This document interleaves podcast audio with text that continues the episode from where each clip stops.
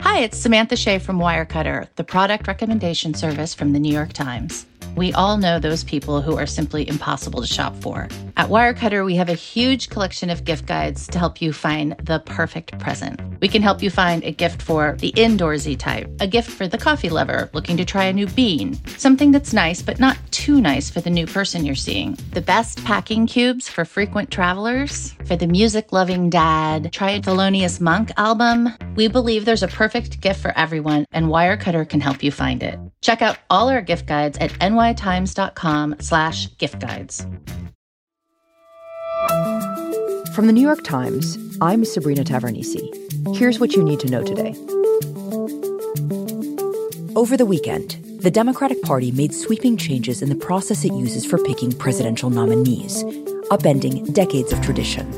On Saturday, the Democratic National Committee approved a primary process that starts the 2024 Democratic presidential circuit in South Carolina, the state that resuscitated President Joe Biden's once flailing candidacy.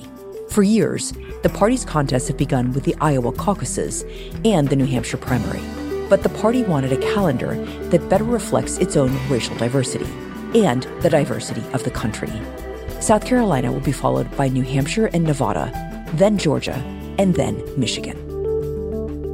And early on Monday, an earthquake struck in Turkey, knocking down multiple buildings and killing people in the southeast of the country. The 7.8 earthquake was centered about 20 miles from Gaziantep, a Turkish provincial capital, and was felt as far away as Damascus and Beirut. Authorities in all three countries said they expected the casualty count to rise substantially as rescue crews dug through the rubble. That's it for today.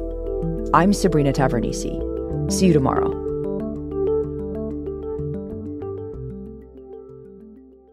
Over the last 25 years, the world has witnessed incredible progress from dial up modems to 5G connectivity, from massive PC towers to AI enabled microchips. Innovators are rethinking possibilities every day. Through it all, Invesco's QQQ ETF has provided investors access to the world of innovation. Be a part of the next 25 years of new ideas by supporting the fund that gives you access to innovative companies. Invesco QQQ. Let's rethink possibility. There are risks when investing in ETFs, including possible loss of money. ETFs risks are similar to those of stocks. Investments in the tech sector are subject to greater risk and more volatility than more diversified investments. Before investing, carefully read and consider fund investment objectives, risks, charges, expenses, and more in prospectus at Invesco.com. Invesco Distributors, Inc.